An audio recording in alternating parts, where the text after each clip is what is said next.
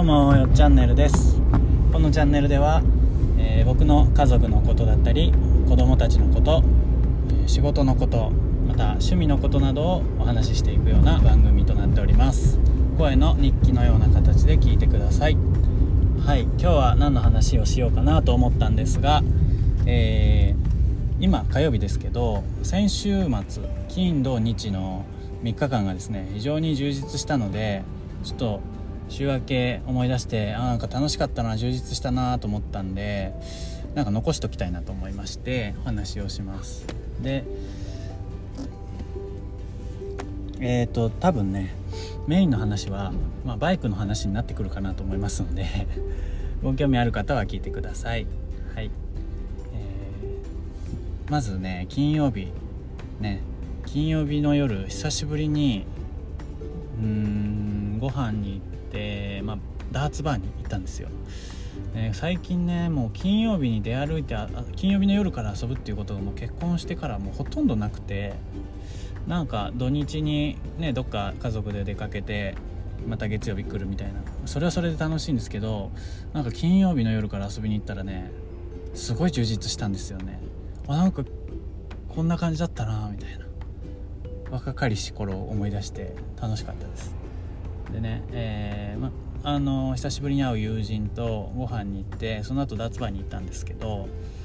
まあダーツバーもう全然人いなくって金曜日の夜なのに夜の11時ぐらいまで僕ら以外のお客さん一組もいなかったんですよね。でいややばいですよね。でもともと2台あったダーツあのマシンも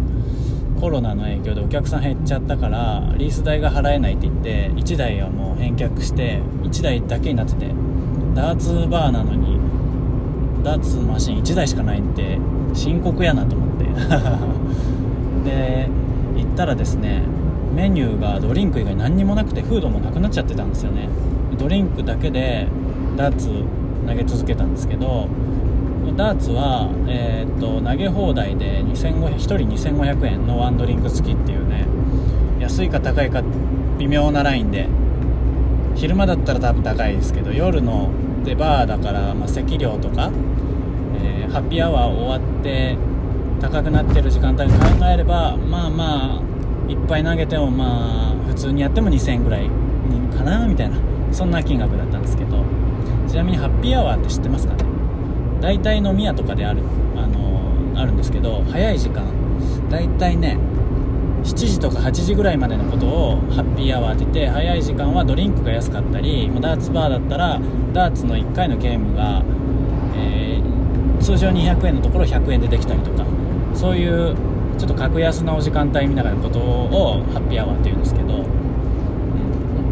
今回行ったところがハッピーアワーあるかどうかわかんないですけど、まあ、そういうシステム。でした。はい。で金曜日はそんな感じで夜の12時までダーツを久しぶりにたくさん投げて右手がずっと筋肉痛なんですけど、ねえー楽しかったなと。ダーツやったことある人は分かるかもしれないですが、ね、カウントアップとかね01とかクリケットっていうゲームがあるんですよ。僕はクリケットがめちゃくちゃ好きなんですけどいやーねいい勝負だった。全部全部やったんだけど全部いい勝負で全部いいところで最後負けるっていうね。一回も勝てませんでした。はい、はい、で次土曜日何やったか。土曜日はもう家族の日でしたね。途中僕歯医者に行ったりとかしたんですがまあ朝からずっと子供たちや奥さんと一緒にいて、えー家の中で遊んだりとかあランチにね行ったんですよ。あのね江那市に住んでる人は知ってるかもしれないんですが「ある日」っていう名前のね「え本とご飯っていうサブタイトルがついてるんですけどお店があるんですけど「本とご飯スペースある日」で調べたら出てくると思うんですがえー子供を連れて行くとすごくいいご飯屋さんがあってカフェとしても経営してるのでコーヒーだけでも飲めるしモーニングもやっててランチもやってるっていうお店ですね。で最近できてすごい綺麗でおしゃれなんですよ。どんなお店かっていうとまあ外見は非常に可愛らしいあのカフェって感じなんですけど外に子供が遊べる砂場があってで中には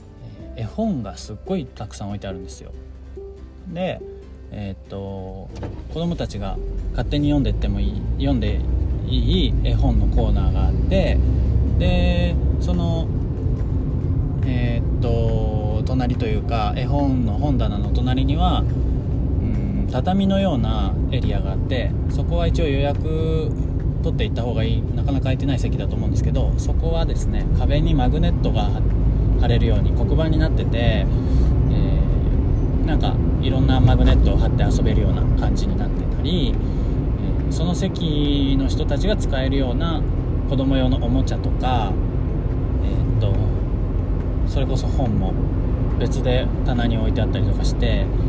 ハイハイするようなちっちゃい子供たちも遊べるようなエリアで、えー、畳のところがあります。でもちろん大人のためにもすごいいろんな本が置いてあってで子供の絵本しか置いてないかと思いきやそうじゃないんですよ。あの売り物として置いてある本のコーナーもあってそこには子供たちの絵本新品の絵本も置いてあれば大人たちの読んで面白いような本があって例えば絶滅しそうな種族民族世界の民族の本だったりとか、えー、なんか図鑑のようなものだったりとかいろいろあるんですけど、うん、本とご飯って言ってるぐらいなんで本が本当に充実してるんですよね。しかもね入り口入ってすぐにあの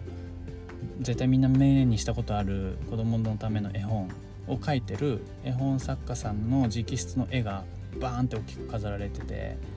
なんかこれ絵本好きの人だったらきっと嬉しいんだろうなみたいなそういう空間なんですよね。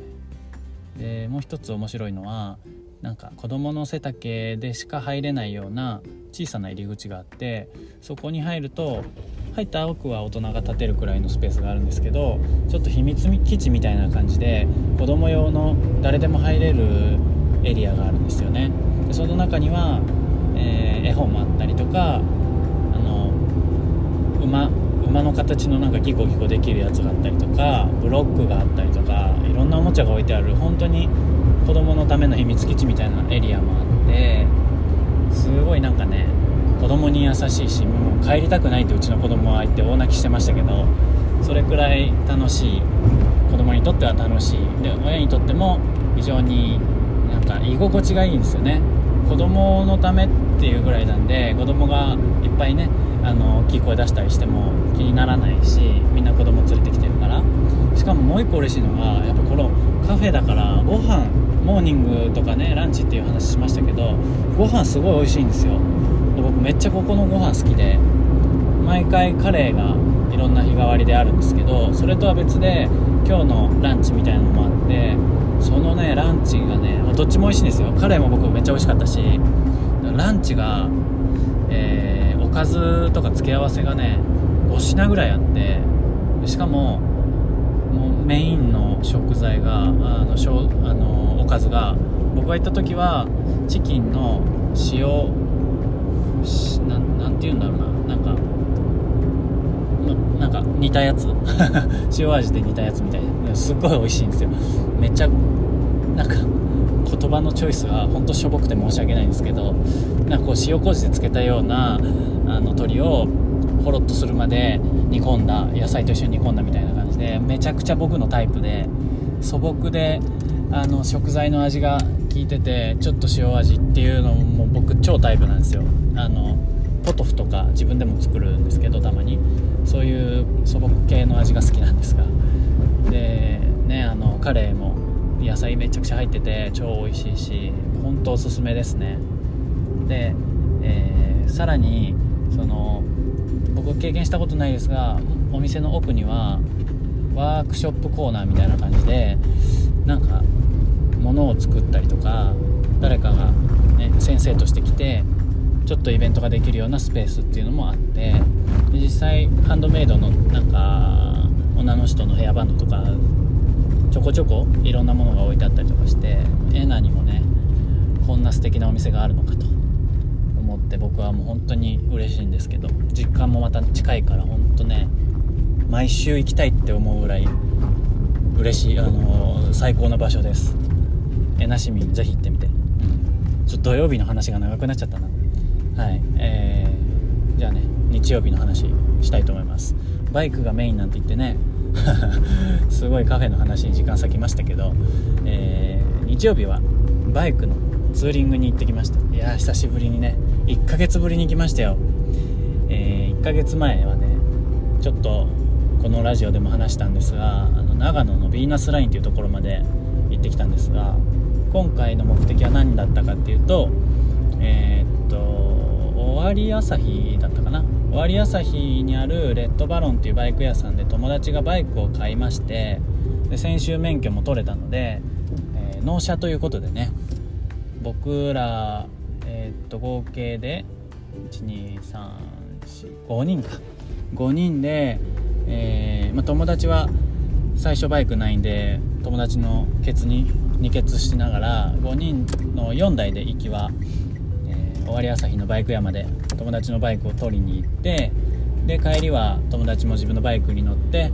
5人5台で帰ってきたっていう感じなんですがいやー気持ちよかったね。10月の晴れもうずっと晴れだった朝から晴天の中バイクを走らすってもう最高ですね。で、えっと、友達はね初めてのその何て言うんだろう。車高の外での運転なんでめちゃめちゃ緊張してましたけど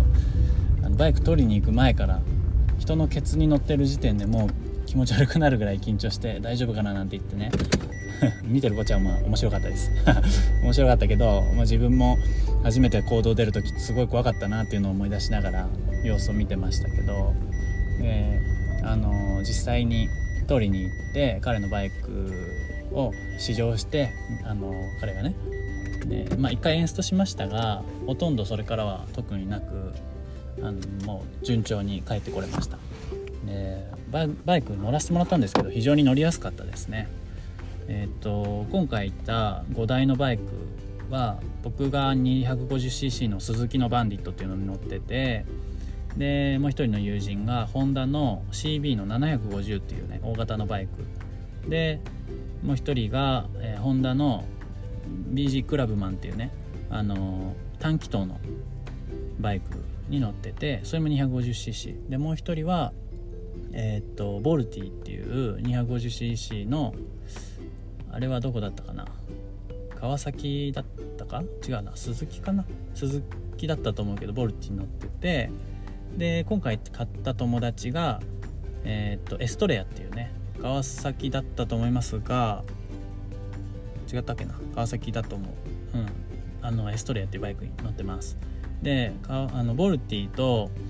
エストレアとクラブマンはみんな短気筒なんですよね。エンジンが1つあの動いてる。で僕とかあの友達の CB は4気筒なんで4つのあのエンジンがエンジンというかピストンがあるパワーハイパワーのやつなんですけど初めてね僕単車単車というか短気筒に乗らせてもらって全部乗ったんですよ。クラブあの大型免許は持ってないんで CB は乗ってないんですけどクラブマンとボルティとエストレアっていう3台のバイクに試乗させてもらったんですがどれもねそれぞれ癖があってね良かった。で短気筒はやっぱり体重エンジン小さいからすごい軽いんですよねその車重が。だから取り回しはめちゃくちゃ楽であの女の人でも余裕で乗れるなっていう感じです。でバイクを動かしたりするのが重そうとかね思うかもしれないんですけど短気筒のバイクなんか全然そんなことなくてもう余裕でちょっと下り坂に止めたって全然もう持ってっちゃいますね。原付みたいな感覚でススッと動かせます。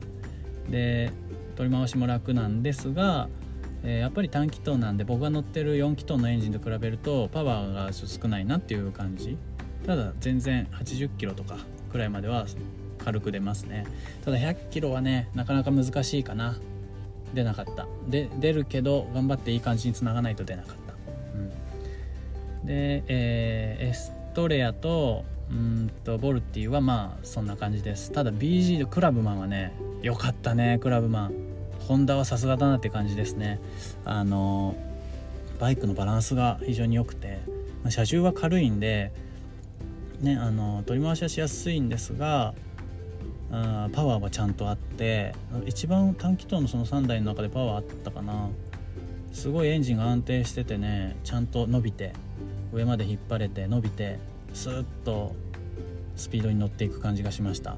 うん。うんよかったな。単発の2班買うならクラブマンがいいなっていう3台を乗り比べて思いましたね。でえっとただね車重が軽い難点が一つあって輪立ちとか、えー、なんかちょっと障害があってクッと曲がった時とかもそのハンドルの反応っていうのがダイレクトに車全体に来るんであの何て言うんだろうな。取られるんですよねすごいハンドルを。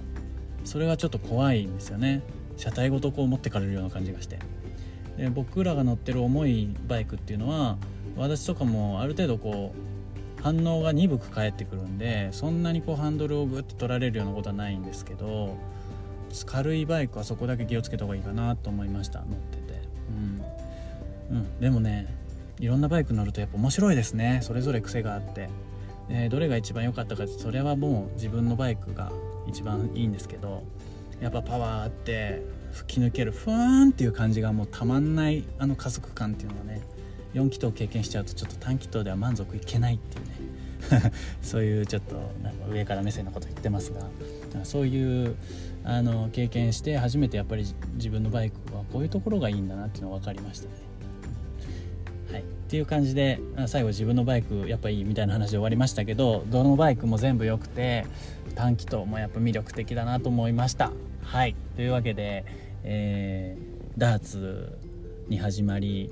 ねあのエナにある子供を連れていくと味も美味しいし子供も喜ぶ最高のカフェが土曜日にあって日曜日は